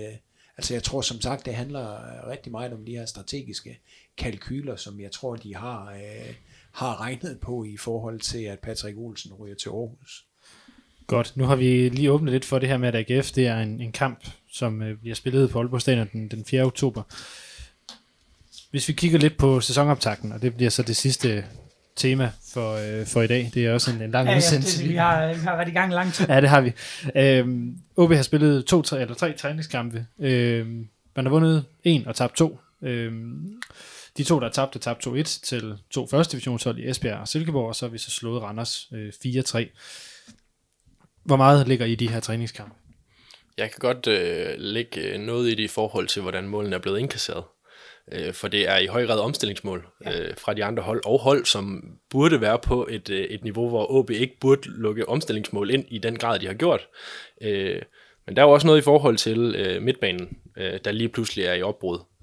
I forhold til, at man har fået sådan en rimelig stabil midtbane gennem sæsonen, hvor så kan man snakke om Magnus Christensen og niveau og sådan noget, men den har været rimelig sammenrystet, og der har været det her gode genpres, som lidt virker til at være tabt en smule på jorden her i optakten, men det handler jo også om, at nye mand på sekseren skal i gang med at spille fodbold efter et halvt år, der er nogle relationer, der skal i gang. Han ligner en, der skal i form i øvrigt. Ja, det gør, jamen selvfølgelig, manden har jo ikke spillet rigtig lang tid, så det er jo egentlig fair nok, og jeg vil have svært ved at dømme ham nu, men der er noget interessant i, at det er lige præcis på det her, at OB de ser ud til at have tabt noget. Mm. Ved vi egentlig, om han kan engelsk, om den nye sekser? Det kan han godt. Ja, det gjorde han da i hvert fald i præsentationsvideoen, der en fin portugisisk accent, men det mener jeg, der er blevet lagt fint vægt på i hans præsentation. Jeg tænker bare, ellers så kunne det godt gabe nogle skræmmende billeder tilbage i tid med hvad vi har haft inden spansk og portugisisk talende spillere, der jo ikke har formået at skabe relationer med andre. Men ligesom dig, Kasper, så ser jeg også, at vi er utrolig nemme at lave omstillinger imod, hvis man får spillet de første 3 afleveringer ud af vores pres. Og det er jo især det, nu så jeg de højdepunkterne fra Randers-kampen her, inden vi startede udsendelsen. Altså, det er jo decideret himmelråbende, at de løber jo fandme igennem vores... Altså, det virker ikke engang, som om de skal løbe uden omkring nogle mænd, før de kommer fra eget felt til vores, på de mål, de scorer sig. Altså, det er helt klart et område, hvor der skal arbejdes på noget. Om han er svaret, ham vores portugisiske ven, det er svært at vurdere nu, fordi som I siger, han skal jo i form, men der skal i hvert fald være en meget mere kontrollerende spiller inden centralt, som kan tage temperaturen på kampen, og som kan formå at lave nogle frispark, når det er nødvendigt. Altså, vi har også manglet talenter. Det kan måske også noget at sige i forhold til, hvor meget... Det går også galt, før det kommer dernede, men synes jeg. Det er ikke i midterforsvaret, i hvert fald ikke mod Randers, at det største problem, det ligger. Det er på den centrale midtbane, hvor de løber... Altså, samtlige af de 3 mål, Randers scorer, er på en omstilling, hvor der ikke er en mand i nærheden. Og når midterforsvaret har angriber at forholde sig til, så er det meget, meget svært også at forholde sig til en midtbanespiller, der kommer i fart ned mod din bagkæde. Selvfølgelig, men handler det, grund til at nævne talenter her, det er på grund af hans kommandoevne nede i forsvaret, fordi han er jo god til at råbe de andre og pege nogle folk på plads. Kenneth, når du sidder og kigger på, eller hvis du har set de her kampe, har du det? Nej, jeg har set highlights for de her kampe, og jeg skelner også mellem træningskampe og turneringskampe. Yeah. Altså, når I nævner talenter, så husker jeg den her Brøndby-kamp fra foråret, hvor han var outstanding. Men det, der er jo vigtigt, og det du også kommer ind på her, Mads, det er jo det her med relationer og sammenhængskraft. Altså, momentum skal opbygges, momentum skal fastholdes, og det er jo det, der kendetegner gode hold i gode sæsoner. Og det så vi også for at vende tilbage til den her 2014-sæson, hvor de vandt the double, ikke? Patrick Christensen spillede på det tidspunkt rigtig mange kampe. Dalsgaard var en del ude, ikke? Og der havde man bare det der med, at dem, der kom ind, de holdt bare højt niveau. Eksempelvis Patrick i den sæson, og det er jo det, der er vigtigt. Og det handler om sammenhængskraft, det handler om relationer fra omklædningsrummet, ud til træningsbanen, til præstationerne i kamp, og selvfølgelig mellem trænerstab og spillertrup. Men starter man så ikke forfra igen med alle dem, man henter ind? Yes. Ikke nødvendigvis, hvis du skal jo være bevidst om, hvad det kræver at inddrage og inkorporere nye folk i miljøet derude. Men noget af det, jeg sådan ser som det positive, det er jo, at vi formår at skabe et hav af chancer. Altså, den der sammendrag af Randers-kampen, at de ikke har scoret flere mål i første halvleg. Det forstår jeg jo ikke, når jeg ser den video der. Og så er jeg ikke så bekymret, fordi hvis ellers du har bare lidt fodboldkyndig hjerne, så skal du nok få lært ham sekseren, hvordan han skal placere sig, at man ikke skal fanges i en duel på kanten af modstanderens straffesparksfelt, som den holdende og styrende midtbanespiller, fordi det bliver han. Jeg kan ikke huske, om det er ved anden eller tredje mål, men der tager han en duel, der foregår stort set op i hjørneflaget, altså, og det står på første side af en fodboldbog, at du aldrig nogensinde vil have din sekser til at gøre det, hvis ikke der ligger andre derinde centralt. Så sådan nogle banale ting skal der nok komme styr på, og ellers så er jeg skræmt over, hvad man har scoutet, i hvert fald, hvis ikke man kan formå at få de relationer i stand. Så på den måde er jeg egentlig ikke så bekymret, og så ligesom Kenneth, så det er en træningskamp. Vi taber, vi bliver udspillet af Esbjerg i visse situationer i den første halvleg, der ser vi skræmmende dårligt ud, men organisatorisk. Kasper, du har en hånd op. Der er noget i forhold til, og det kan godt være, at jeg bare er fodboldromantiker af værste skuffe, men i det her i forhold til at få en sekser ind, der kulturelt kommer fra noget andet, var jeg lidt overrasket over. For når vi har siddet herinde og snakket om, at vi skal have en stærk sekser ind, så har jeg tænkt en dansker, måske en nordmand, måske en svensker, fordi relationerne derinde er jo så sindssygt vigtige, og det er jo ham, der skal skabe et bindeled mellem to kæder. Der var jeg lidt bekymret i forhold til, hvor man kigger hen for at hente den her mand ind, og hvor lang tid skal man bruge på at få ham til at skabe det her bindeled. Vil det være nemmere, hvis du har en, der har erfaring fra de nordiske ligaer? For der er jo helt sikkert noget fodboldmæssigt, der er forandret der. Så det var måske lige ved det her køb, at jeg blev mere skeptisk i forhold til det her transfervindue, hvor det startede med hiv og sving, og der tænkte jeg, at jeg havde nok gerne set en nordisk spiller herinde. Jamen, jeg synes jo, hvis vi kigger på pokalfinalen, ham der går allermest på OB, det er Sønderjyskes sekser, som jeg ser det rent taktisk, der splitter OB af. Og han er meget bekendt ikke dansk pas, men det er jo også et spørgsmål om, hvad den enkelte spiller kan udrette, og så er vi tilbage til alt det her med scouting og data, og Inger André, og de snakker jo om derude, at de er mere datadrevne.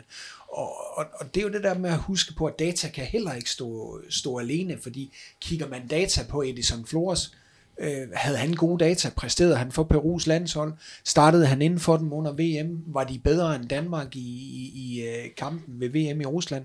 Det synes jeg, men så er det det her med, at data skal også sættes sammen med kultur, det handler jo om relationer, og det handler om, at man har fingeren på på pulsen, og på den måde kan skabe noget. Som F. Skård, han sagde, altså statistik er ligesom et miniskørt, det giver gode idéer, men det skjuler altså det vigtigste. Og det er jo ligesom det, der ligger i alt det her data. Min pointe i forhold til det her er i hvert fald, jeg er bange for, hvor meget tid der skal til, for at en spiller på så central en position, det er noget andet rendt rundt ude på kanten, og fløjen halvvejs op i angrebet, og så ikke kulturelt være med, og kunne nogle af de ting, som Edinson Flores kunne, i forhold til så at have en sekser, der skal være bindeledet mellem de to kæder. Jo, der er jeg enig med dig, fordi kigger du på mesterskabssæsonen i 14, der har man haft et anker inde centralt, ikke? Altså den kommer ind på Vyrt, så ved du, at der kommer et lokomotiv på bakken i form af eksempelvis Dalsgaard. Patrick spillede også en del kampe, ikke?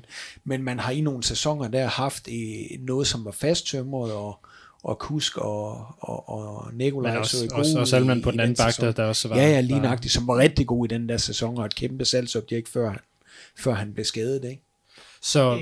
ja, og jeg tænker, at det er jo også det, Lønge altid har prioriteret. Det var jo at sige, at midteraksen er der, hvor jeg skal finde de rigtig, rigtig dygtige spillere, og de markante ledere. Og det er jo det, man, som du siger, Kasper, er spændt på. Hvordan træder en portugiser ind og bo i Aalborg? Altså... Det må sgu være noget andet end at bo i Portugal og i Algarve-kysten, eller hvor han nu var fra. Så det bliver jo helt sikkert en udfordring. Og jeg har sådan, vi ved jo faktisk heller ikke ud fra, hvad der er sagt, om han er købt ind til her nu startopstilling, eller om det er med sigte på, at han skal spilles ind i løbet af det første halve til hele år.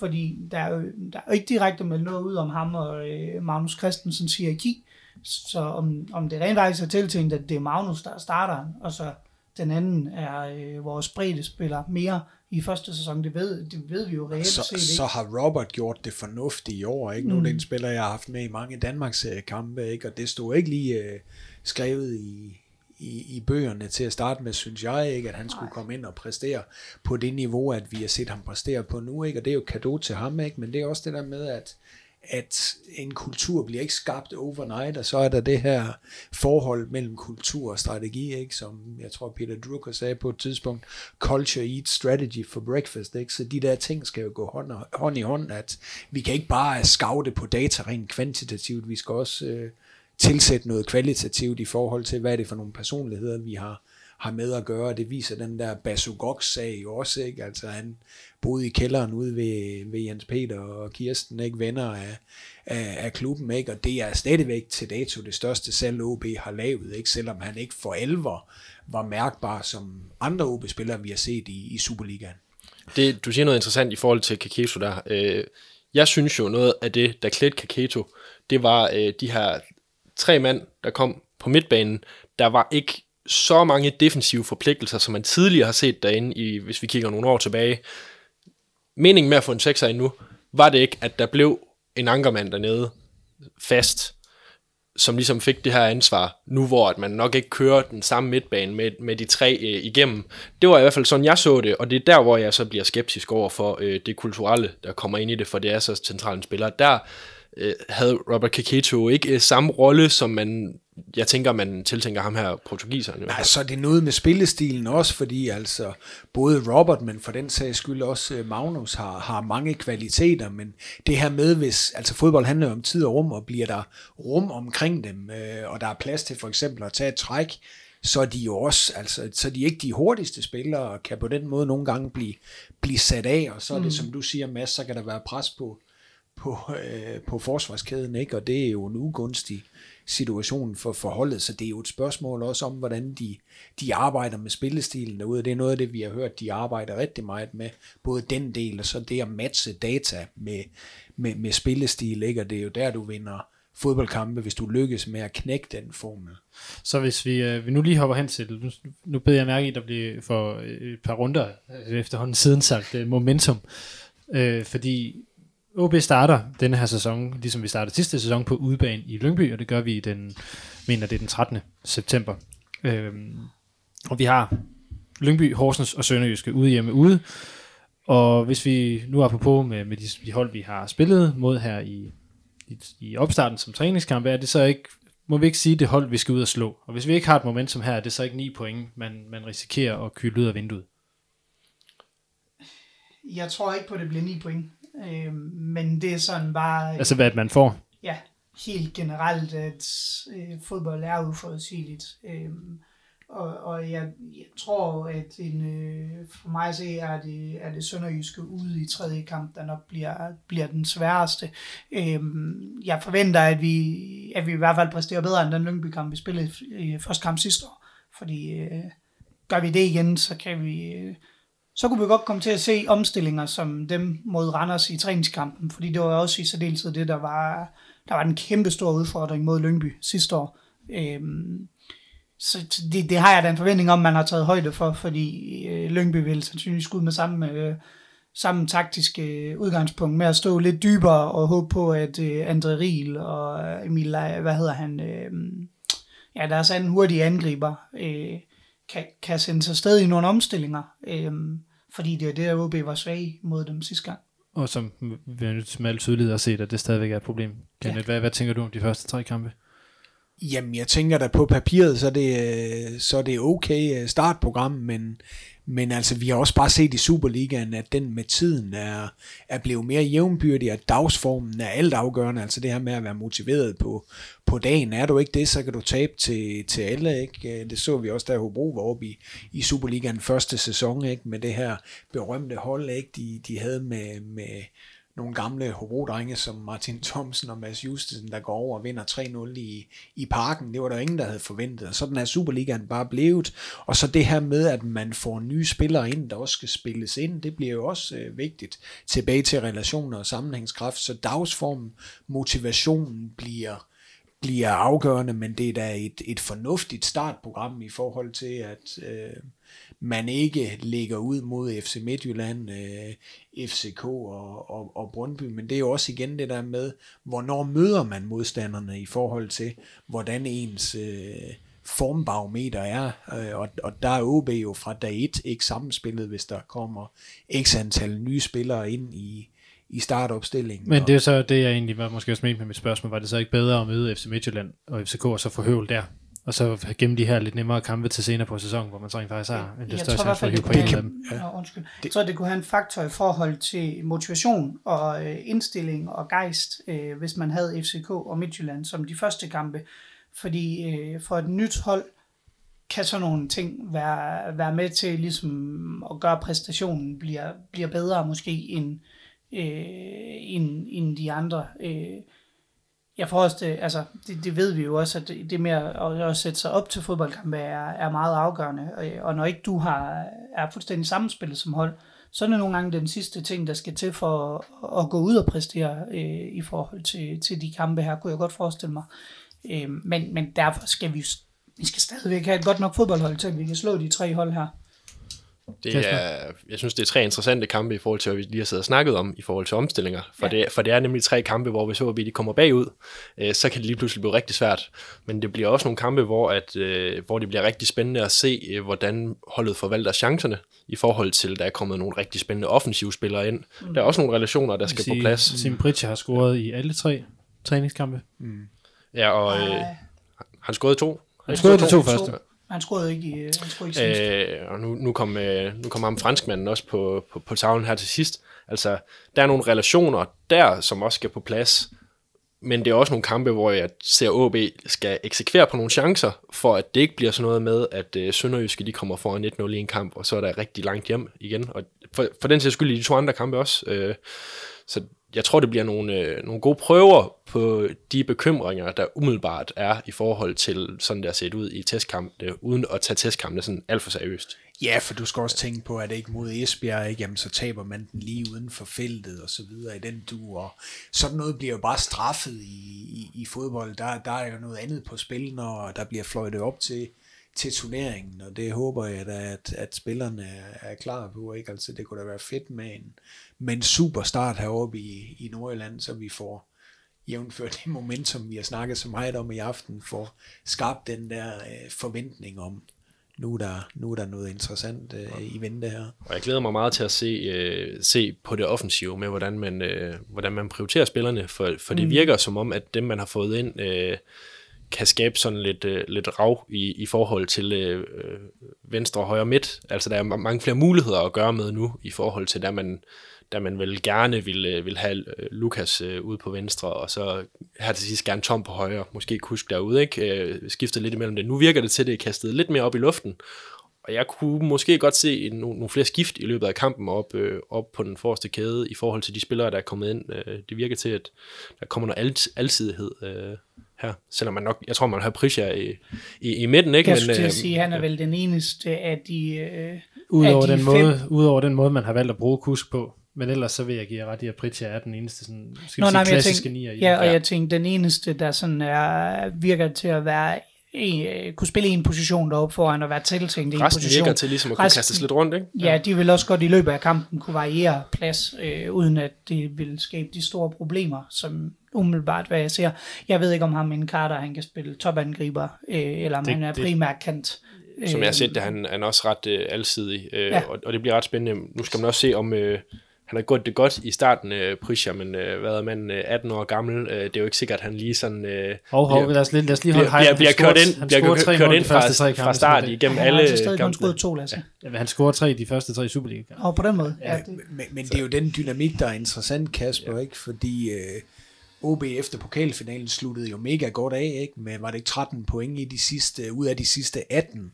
Og det er mod tophold, som går ud og spiller deres eget spil, ikke? Og kigger man på de 36 kampe, de spillede sidste sæson, jeg siger, man starter ud med at tabe i Lyngby 2-0. Er det ikke korrekt? Sidste sæson. Det er der, vi skal se OB lægge på, at man går ud og skaber der er også resultater mod de her hold. Der er også en anden ting, der er væsentligt i det her. Det er også derfor, jeg er sådan lidt omkring, at det er de her 3 lidt svagere hold, man møder i en situation, hvor man måske ikke helt sammenspillet. Det er, at i sidste sæson, eller de foregående sæsoner, der havde man altså 26 runder til at spille sig i top 6. Nu har man 22, og det er, skal vi sige, de 3 dårligste hold er pillet ud. Eller i hvert fald to dårlige hold er pillet ud af den her liga. Så der er flere svære kampe i forhold til antallet af kampe, man skal spille i det hele taget. Så hvor klassisk sportsjournalist spørgsmål, hvor vigtig er de første 3 kampe? Når med den præmis, at det er de modstandere, vi har her. Jamen, det bliver da vigtigt. Det var også et klassisk svar.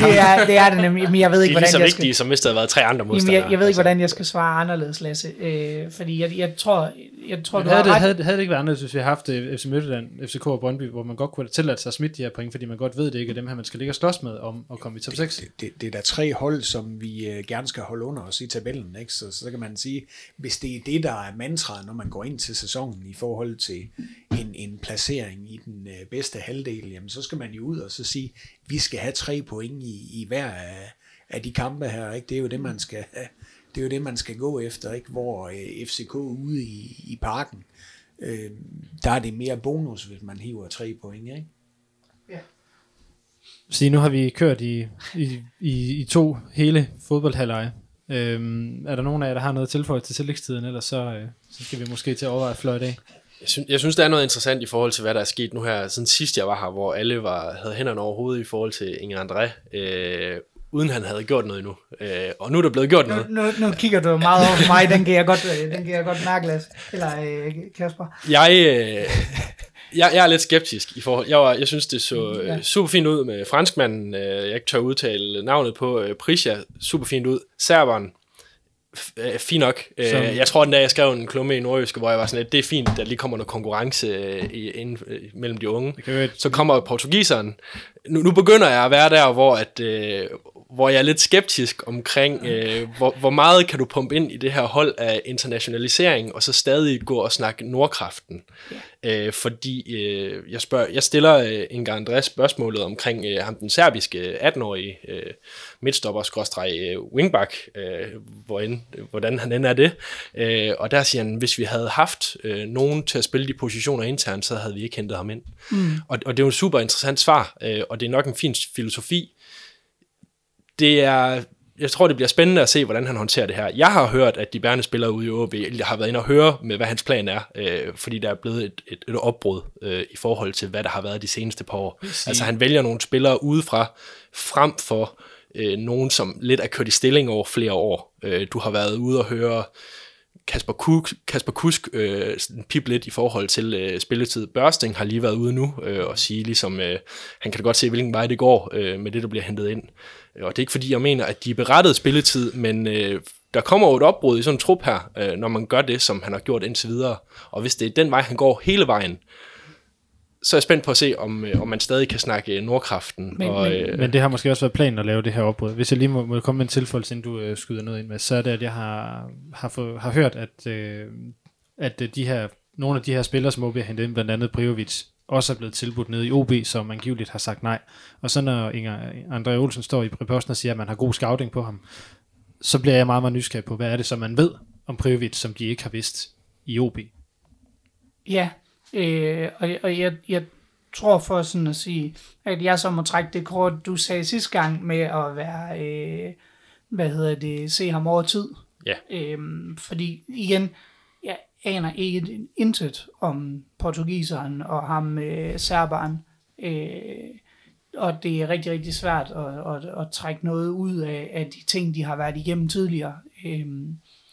Men når man ser OB's scouting-netværk historisk set, så kan jeg da kun være enig med dig, hvis man lægger det til grund for det, fordi det har jo været, mildest talt nedprioriteret, og noget af det, de i mange år har sagt, at de gerne vil gøre mere ved, men som vi ikke rigtig har set.